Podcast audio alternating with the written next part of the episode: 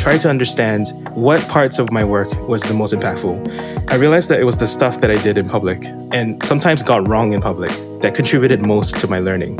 When people criticize your work, they're not criticizing you, they're criticizing the work that was produced by some past version of you.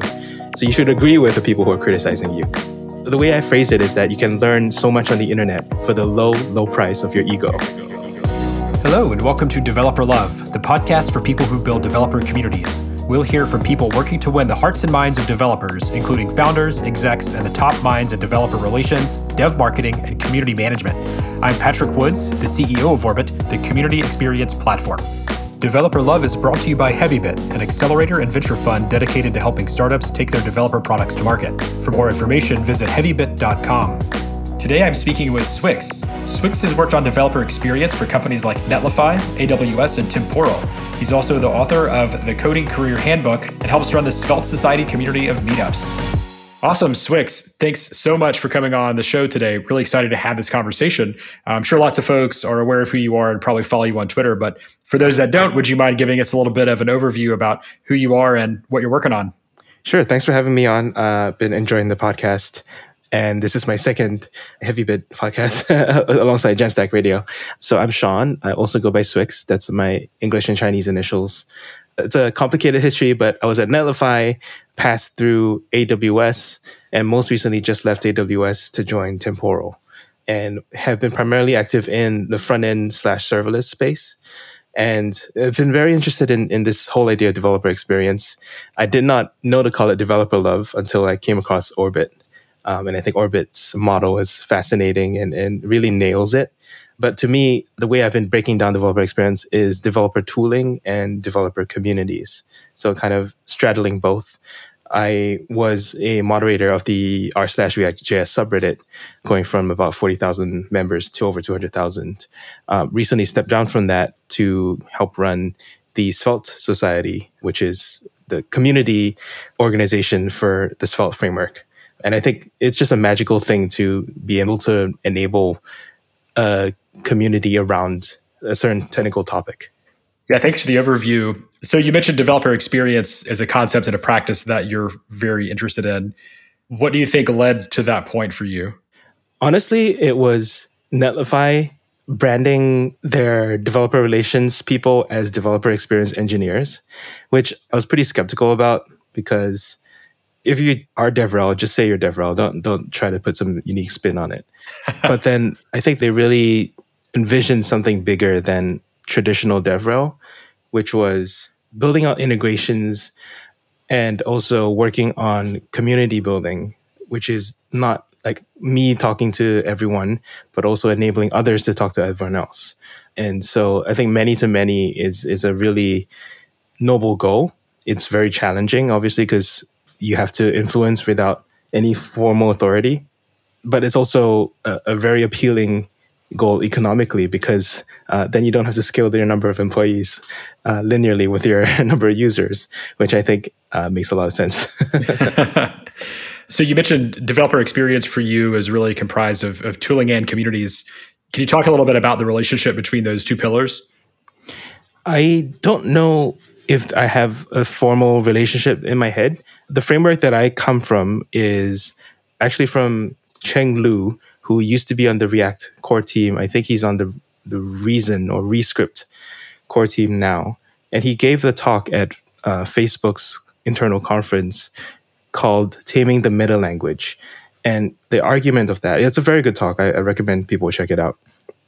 The argument of that talk was essentially that every programming language or every framework has a core and a periphery, and the more developed it gets, the, the, the core, which is kind of like the code that runs, is a smaller and smaller part of it. And really the the meta language starts to go around it, which involves tutorials, docs, workshops, community, jobs, third-party libraries, yada yada.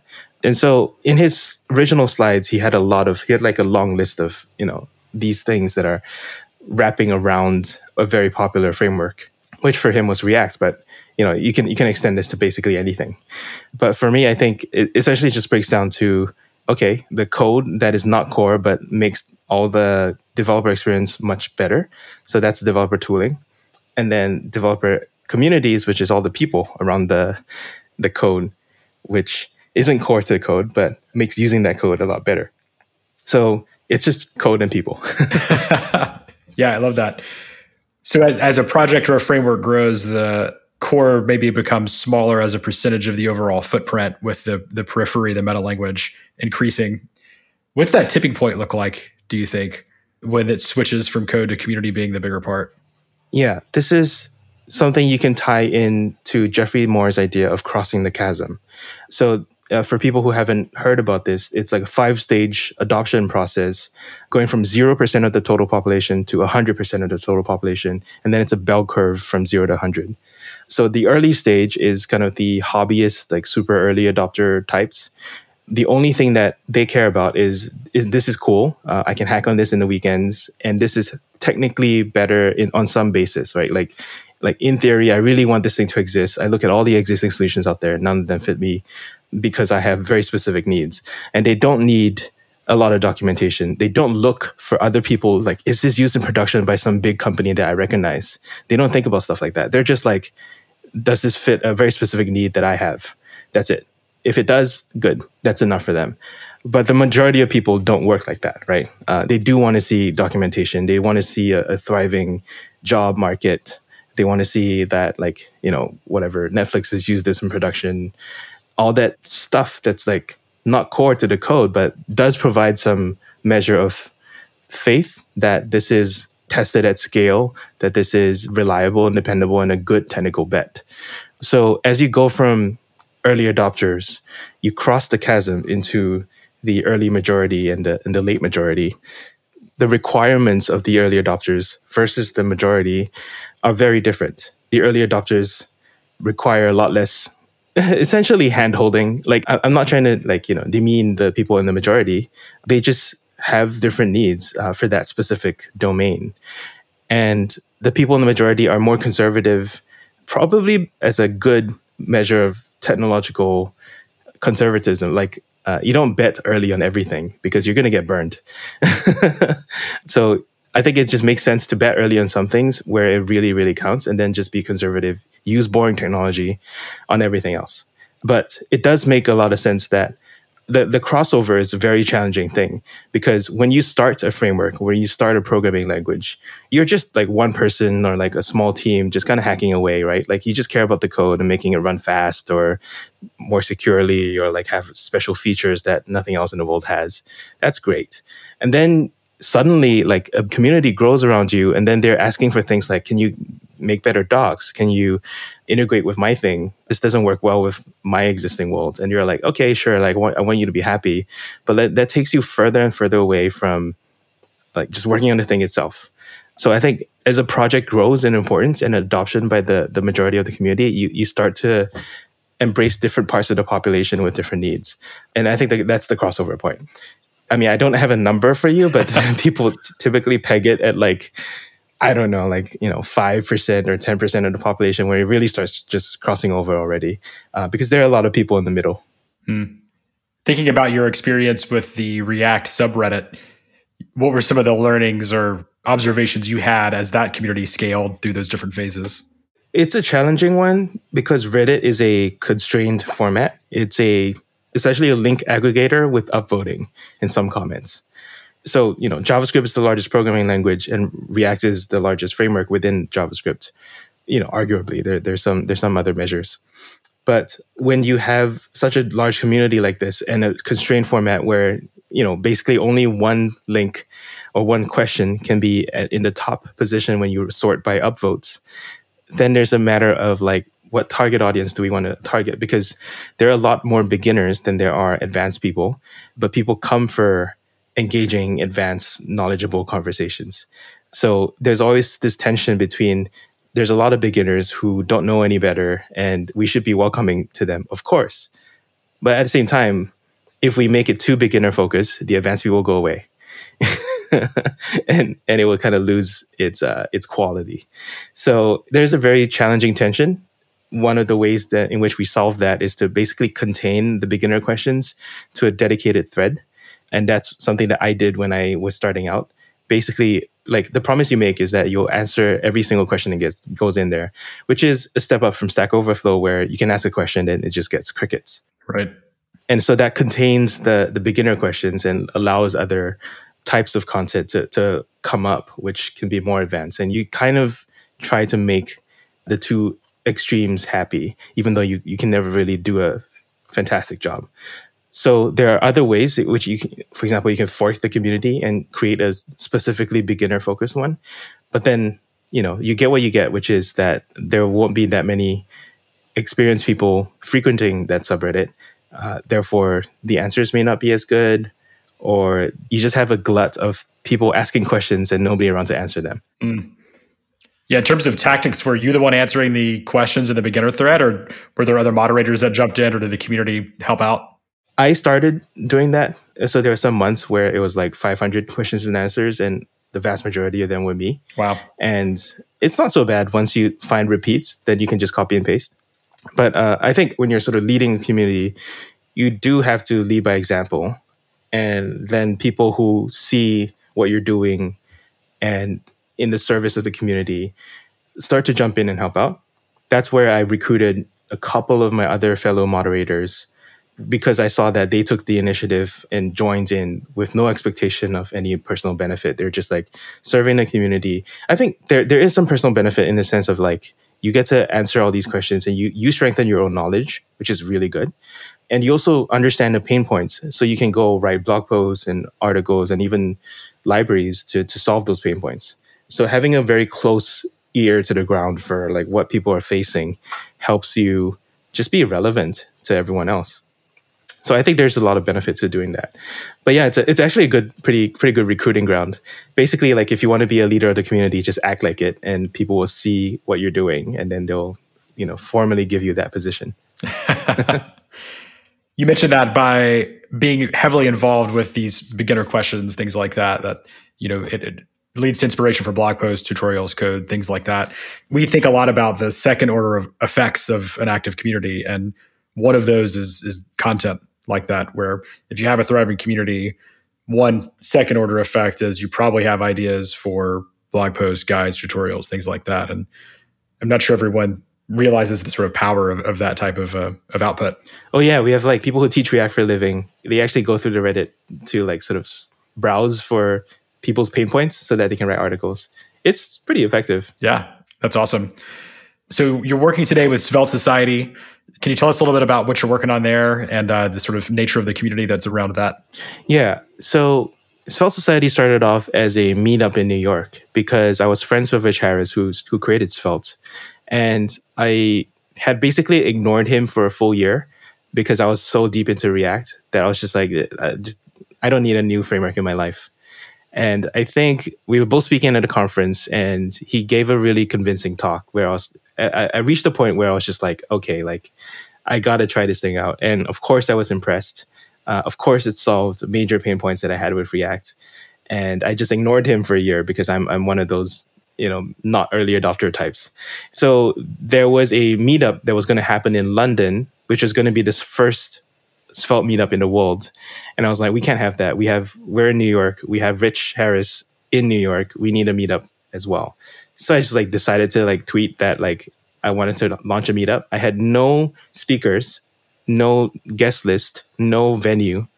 I just set a date. That, that was it. And then this just, people got together, and within a week, we actually organized a, a meetup with 50 people. Wow! In a, um, someone from Microsoft stepped up and offered their location, and we did our, the first, the very first Svelte meetup just kind of scooping London.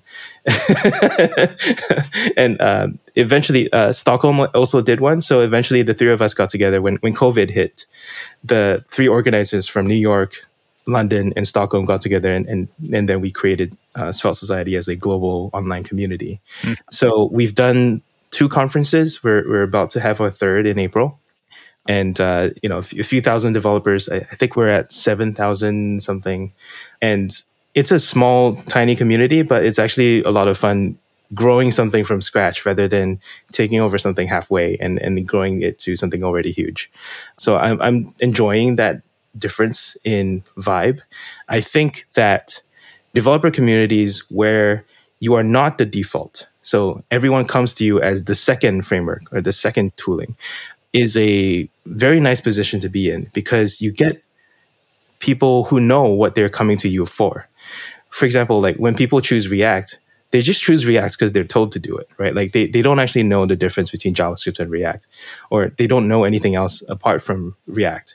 And so some of their questions might be very off topic or or just kind of not discerning. Like they don't actually know what they want. I, I kind of call this like second framework syndrome which is which is actually like a positive so I, I'm, I need a different word than syndrome. But essentially like once you've had a tool once you've picked one tool in some domain and you've gone on to the second tool you're much more discerning and you're less likely to identify so strongly with one tool. Because if you've left a tool before you're never going to say like okay this is the, the solution for everything because you might leave the tool for something else again.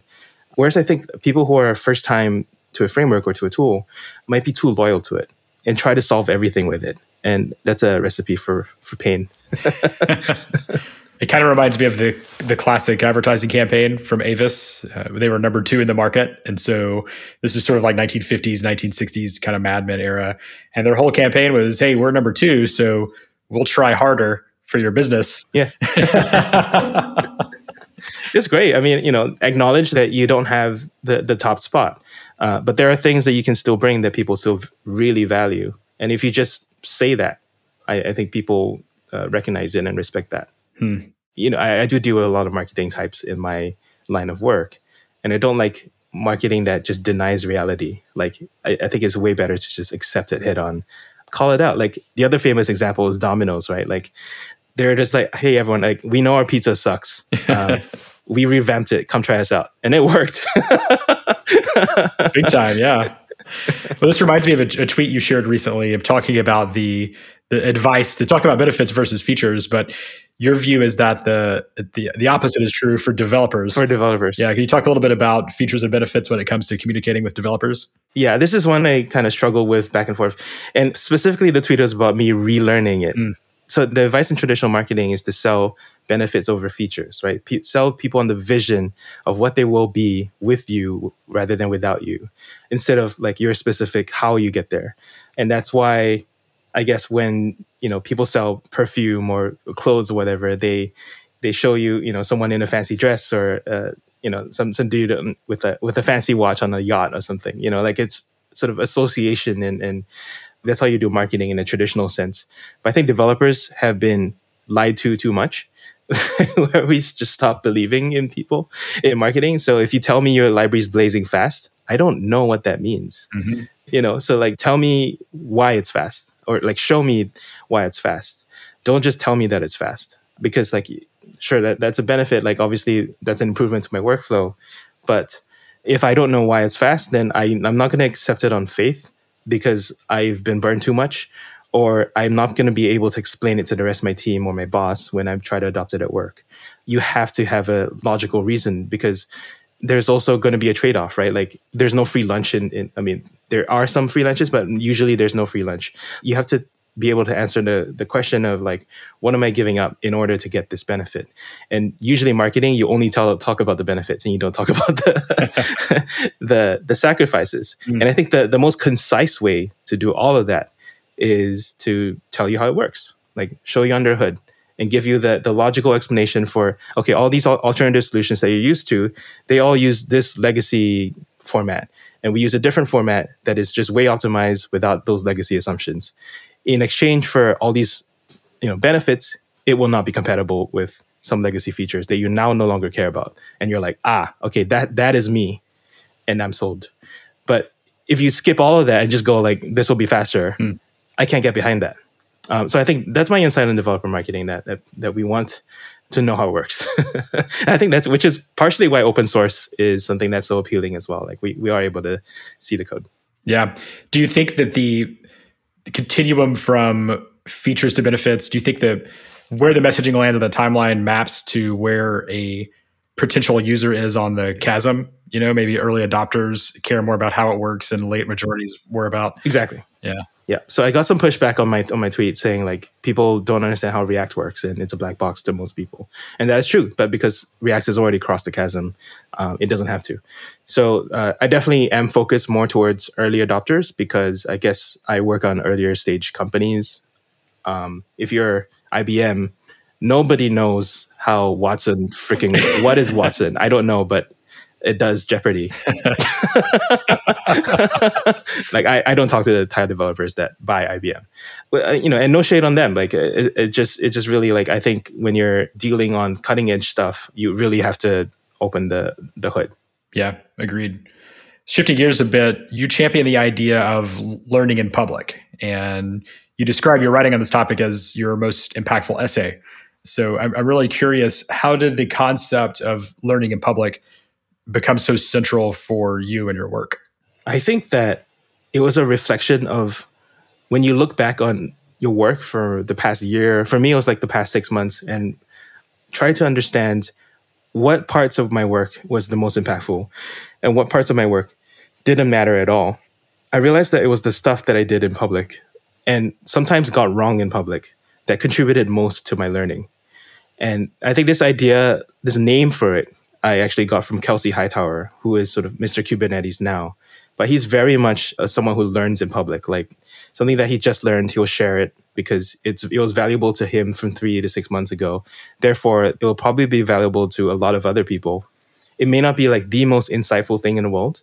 He's not presenting himself as the expert on something, but that's not going to stop him from sharing something fundamental that he learned, which is useful. And if you do that, you not only learn faster because you get feedback from other people, both from people who know more than you and also people who you know are, are sort of with you in your journey. But also you you get to demonstrate your interests which is very good for your career. Like it's a two-way street. Like it turns your network from like an outbound network like you reach out whenever you need a job to an inbound network. Like people understand what you're into and they reach out to you for stuff that you are interested in. And i think that's a fundamentally different way mode of operation than most developers are used to and they don't even realize that this is possible. They're like oh you got to be internet famous to do this. And sure like you can get internet famous by doing this but to me that's not the goal. The goal is to just have a record of what you learned because when we do interviews for example we try to have this like really lossy compression algorithm. Like we compress all that we are all that we can do all that we've done into one piece of paper and hope that the other side has the right decompression algorithm yeah. to unpack that. And then we complain about how broken the, the hiring process is because we, we stick to this completely useless thing. It's much better to have a, let's say, like a, a site or a GitHub that just shows like I've been interested in this, I've been hacking on this for three years, and here's all the things I've done. It's instantly verifiable. It's kind of like a cryptographic proof of work. And you don't need some massive following for that all you need to do is actually do good work. What's a tangible example of, of learning in public? Like, what does that look like in practice? So, one of my talks was about how React hooks work under the hood because hooks were a major feature of React that was launched in, that was launched in 2018, and a lot of people were talking about it and sort of not trusting it because it was a little bit magical. So I thought about this question and then I tried to make a small clone of it. And it was just a very simple, like 29 line proof of concept. And I tweeted it out. And this is a career hack as well. Whenever you tweet about a company's products or a framework's, you know, features, probably the people who wrote that feature will see it especially if there's a company involved, they'll have a Slack channel hooked up to their, their company's Twitter account. Like that's how it works, right? And so Dan Abramov from the React core team actually saw it and it was like almost there. There's some flaws. So he actually gave me suggestions to correct it and I just went and did it. And then that actually got a lot of traction. So that actually led to a blog post that actually led to a workshop that was conducted with egghead.io and then eventually a conference talk at JSConf. That was my biggest talk to date. And all that just because I tweeted out a tiny thing that I was trying to work out myself. And I could not have got there without help, uh, without feedback from other people. And the other thing is, I would never have thought that this was something that I could do, like do a completely live coded presentation on stage without all this validation and support and help. And it's one of those things where you don't know what you have until people sometimes pull it out of you when you share it. Mm. It just wouldn't have happened if I if I didn't share it. Have you seen this concept work for non technical people as well? I think so. So I used to be in finance and I still follow a lot of investing uh, people in the investing sphere. So Patrick O'Shaughnessy is, I guess, a well known investor by now. Uh, his approach is very much in the learn in public phrase as, as well. So he, he also uses that term, uh, but he uses it to talk about the industries that he invests in, right? Like he can be much more in depth in, let's say, uh, minerals or energy. But let's say if he wants to learn about tech or consumer retail or shipping, like he can just invite a guest and go to go on his podcast and they talk about it. And that's a form of learning in public as well. You know, you're putting your beacon out there and having real conversations. You're never presenting yourself as an expert, but you become an expert if you do this enough. And the rate of learning is way faster than if you just did everything in private.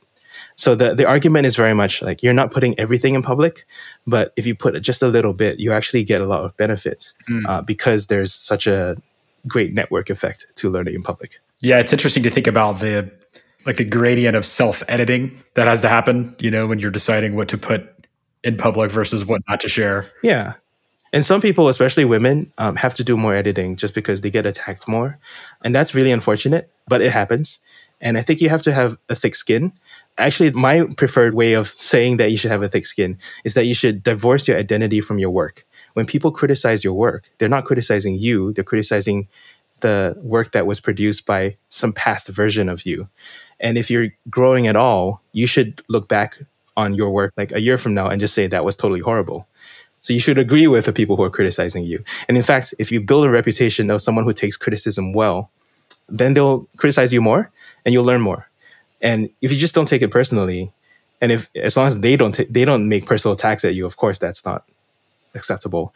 But if you don't take it personally, then yeah, like you're totally fine. Um, so the, the, the, way I phrase it is that you can learn so much on the internet for the low low price of your ego, and just get your ego out, out of the way. Are you are you here to be good or are you here to feel good? Hmm. That's a pretty fundamental distinction that not many people may may draw. Mm-hmm. So you you've mentioned before the idea of learning in public, and the phrase you use is is building a habit of creating learning exhaust, which I think is very poetic. What do you think the relationship is between learning in public and the communities you're a part of? You know, how do those two aspects interplay for you? Do you think? So there's a selfish reason, and then there's a selfless reason. The selfless reason is that I think we need to make it easier for people to learn in public, to create receptive and welcoming communities that recognize that you're just trying to improve yourself just like everyone else is improving themselves. And sometimes we don't have a space for that. And when we don't have a space for that, we kind of just clam up and just not try. So if we just foster a community of people who are all uh, improving and working on things, I, I think that's just, just a better net positive for the world and net positive for everyone in that community. The selfish reason for that is that there's a scaling law that scales beyond me. So the way I think about this is that uh, there are a few scaling laws. So people are very familiar with Metcalfe's law in, in tech, which is that um, uh, you know the value of a network scales according to a square of its number of nodes, and that's analogous to me having a very big Rolodex, you know, air quotes, which is like um, my, my friends list is very long, and I can call upon these as, as, as uh, experts or friends or mentors whenever I want. That's really good, but it could be better, which is what's better than Metcalfe's law? Metcalfe's law is great, but what's really explosive is Reed's law. So Reed's law is sort of an exponential growth of the number of nodes because each of the number of nodes can form subgroups independently of the central node which is why the reason why facebook when it grows it's the, the value of facebook grows not as a number of the members it also grows by the number of interest groups within facebook right? That's why Facebook groups are, is so powerful to, to as a as a value addition to Facebook, to the point where most people just use Facebook today for Facebook groups, and Facebook just doesn't care, doesn't have to know, and you can be in a, in a thousand different groups and it, it doesn't matter, and, but but they're all valuable to you. Okay, so what what how does that tie back to community? A community is a many to many sort of ongoing, sustaining relationship between all of them, and me being able to grow them I grow at that accelerated pace faster than Metcalfe's law because Metcalfe's law is sort of limited by Dunbar's number. Like, like sorry, I'm, I'm pulling in so many concepts, but like the, there's a limit to the number of people that I could possibly know. But if I enable each of them to talk to each other and collaborate with, with each other, then I benefit as well. Partially because you know I, I help to Uh, be a central member of that community, but then also when I find them, they will be innovating without me there, and that's a benefit to me as well, whether I realize it or not. Yeah, the, the distinction between Reed's and Metcalfe's law is really quite fascinating. That's community. It really is. Like Metcalfe's law, like sort of scales, but it's it's so much effort to add each node because you you have this central dependency, right? Which is you know let's say the company or like the the core team of a framework. But once you have a community, then they're just all interacting on their own basis, and you don't really have a say, which is a little bit worrying because it's kind of out of your control. It's adding value to your network, whether you realize it or not. Hmm. So a lot of Orbit's customers and folks in our own community have this question where they're they're early in their journey. Many of their early community members are just users of their product, you know, the early adopters, we would call that, or the Orbit One. And they're starting to ask this question of, you know, what's the tipping point when a community goes from mostly people talking to the company about the product or the project to talking to each other about the project, but ideas and their their job and and broader concepts. You know, can you can you talk a little bit about you know when you've seen that occur and if there are any tools or tactics or frameworks that the project maintainers or the company founders can implement to accelerate that that tipping point yeah i think i definitely am not the authority on this because i haven't seen this occur too much. Uh, I've I've seen instances of it, and I just don't know if I have the authoritative story. Like if I came over and if I said like this is the general theory of how to make networks, I, I think I'd be a millionaire. Like that that that's a that's very valuable information. I, I but I'm actively researching this. So with all that said, I think that what can be very helpful is that you make the identities and the interest graphs of your members of your network discoverable to each other so a lot of times when you hire a community manager, their job is to know the community members very well, and they typically store it in their heads. But if you have a listing of them where people can actually independently search and, and discover, then you really find that independent connections start taking shape. But you, as as someone who manages that community, needs to make that happen um, because it's, it's not going to happen in an, any organized fashion on its own. So one of the ways in which I think it, I, I do see it happening very effectively for a company or a framework is sort of an official partner designation. So you do have the ability to bless some people as like the recognized experts. So at AWS, we have AWS heroes. Like we'll, we'll anoint like external parties as serverless heroes or data heroes or machine learning heroes. These will be sort of recognized experts.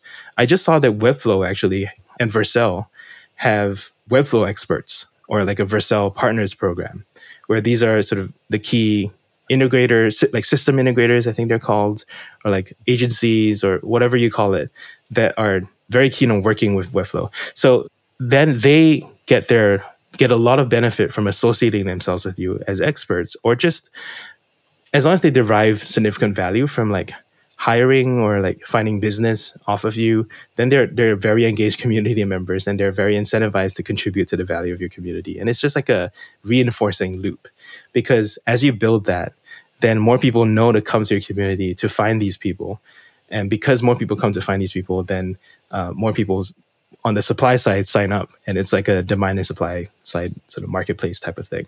So I do think that marketplace is like kind of the ultimate business model. I, I, I am a huge fan of marketplaces, but it can be hard to start. And sometimes you have to bootstrap one side versus the other. But essentially, what you're doing is a marketplace where you, you set the rules, you make it easy for people to transact, and you establish like reputation systems, you establish trust, you establish like this conflict or dispute resolution mechanisms. These are all traditional forms of a marketplace, but you can actually bring that all those lessons, all of it, to communities. I love marketplace as a metaphor for community. The other thing that you can do as well is to organize events because I think we as humans, like we like okay, most of the time we like async. Uh, we like to do things on our own. We like to build our own networks on uh, independently. But every few months, we love special occasions to like announce some things and to gather for to celebrate something like you know like a woodstock or i don't know basically a conference. But like you know the definition of a conference is changing in in uh, the covid world. But another thing that you can do is uh, definitely organize events where people just get together. And sometimes it can just be like a small dinner you know let's say say we can all meet up again in person. Um, you can just like have like a, a day when everyone just gets together and just talks and you as a community organizer that's a minimum viable marketplace, which is just like, hey, everyone, we're all going to get get together in this room at this time and day, which is what kind of what I did for my my meetup. Right? There's no economic transaction. You're not taking a fee or anything, but you're just making it possible for people to find each other. That's a marketplace. Thinking more broadly about communities in general, what are some what are some trends that you've been seeing in the way communities are being built or platforms they're using or methods you're seeing you know as, as we go into 2021 what are some of the community building concepts that you're excited about? Oh, I'm so into this. yeah, to, to the point where like I, I do have like an ongoing sort of research collection about dev communities and, and people who are innovating in, in community space. I always thought that things were sort of going online, things were going asynchronous. And then Clubhouse ch- kind of changed everything for me. I realized that people actually like sort of real time connection and the ability to to ask questions and participate and, and, and chat. Um, and sometimes video is an anti feature, which is another interesting concept, right? Because Zoom was the darling and now Clubhouse is. And Clubhouse is like Zoom, but worse. Um, so, yeah, I mean, I think people are realizing that connection is, is real. Um, having events like a clear before and after is, is, is a real thing which I think is a reversal of some of the trends that we were seeing. Like we, we were moving towards more async online chat based communities. And I think now we're seeing some revival in, in live events and, and live ongoing discussions and spontaneity and imperfection. Mm. Beyond that, I, am not really sure I have, a, like, okay, so the other thing that that's sort of also happening is cohorts, right? Like, uh, which Wes Kao and Gagan Biyani from Udemy are, are sort of championing, which is basically communities gated by when people join. So most communities they're just open all, at all times. They just come on in whenever, and whenever someone says hi, they're just like, okay, oh, it's it's another person. It's like not something special. But when you make something into a cohort, suddenly groups have identities. Like I oh I'm sort of class of spring 2019. That's you know that's Y Combinator, right?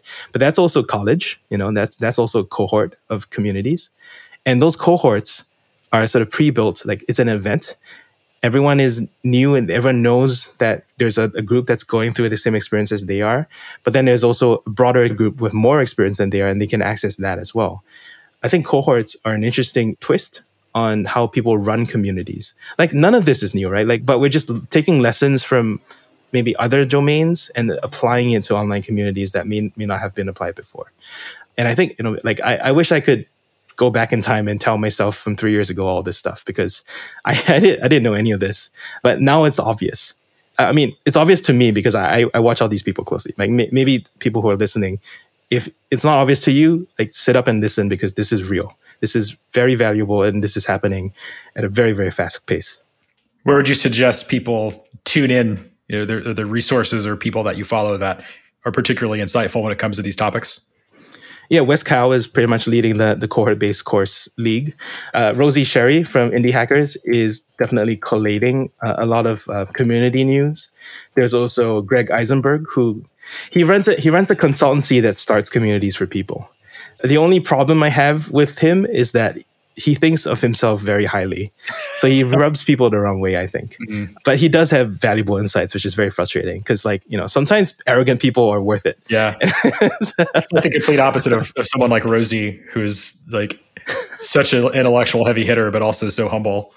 yeah. I got more resources for you. So, by the way, uh, I collect all this in my Circle community. So, codingcareer.circle.so is where I collect all this information. So, uh, there's Get Together, which is a book and podcast for people who form communities. There's CMX Hub, which is uh, David Spinks, who's been doing this a while as well. Yeah, there's there's a bunch of people in this community space. Oh, uh, Lolita Taub is a VC who just launched the Community Fund.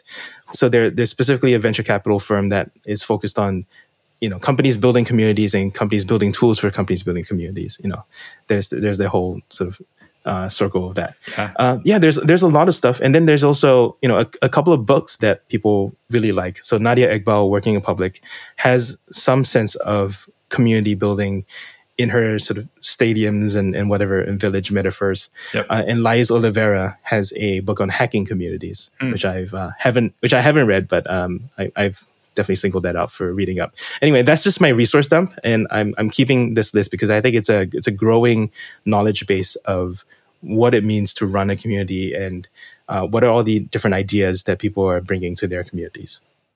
Awesome, thanks for sharing that. So, zooming out a bit to a question that I ask pretty much every guest on the show What do you think is the secret to building things developers love? so, in that tweet about developer marketing, I actually also mentioned another concept, which is the wow moment, right?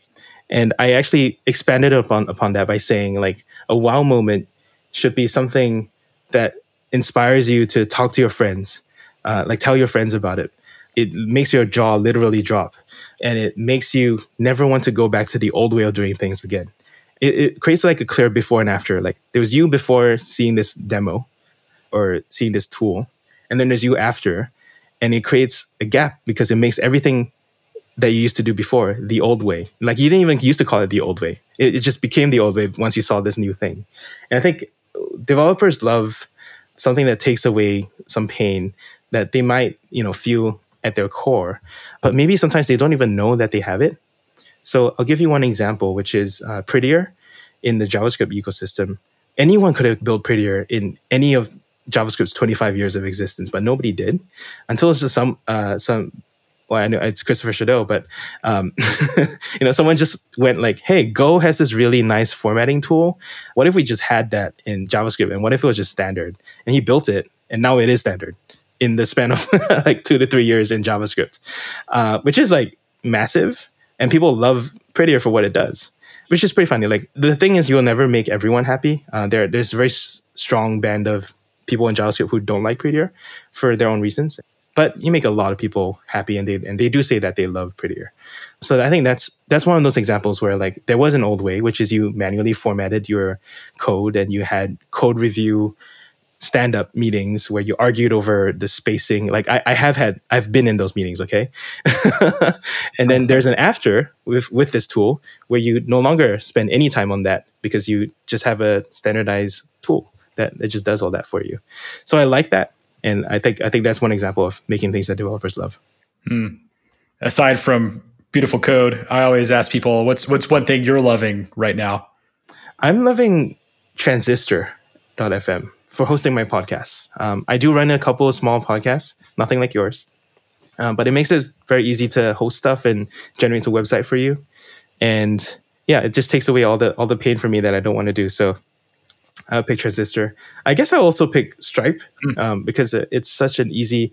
You know, I, I, wrote a book and I I run the, in the entire fulfillment from beginning to end, and uh, Stripe checkout was just such an easy thing to integrate that uh, you know, happily pay them their three percent or whatever they, whatever it is. Yeah, not a very non-consensus pick to pick Stripe, but uh, I do have to give them credit. Well, you've been super generous with your time today. We've covered a lot of really fascinating topics. If people want to learn more about you and what you're working on, where where online would you send them to go do that? Yeah, uh, thanks for having me. Uh, my Twitter is where I'm most active, so twitter.com slash Swyx. And you can find my blog at swyx.io to get all my talks and book and whatever else you want to find out about these ideas. Awesome. Well, thanks so much for coming on the show. Thanks for having me. Thanks for listening to Developer Love. If you've enjoyed this episode, please consider giving us a five star rating on iTunes and tell a friend. You can learn more about Orbit at orbit.love slash podcast and follow us on Twitter at orbitmodel.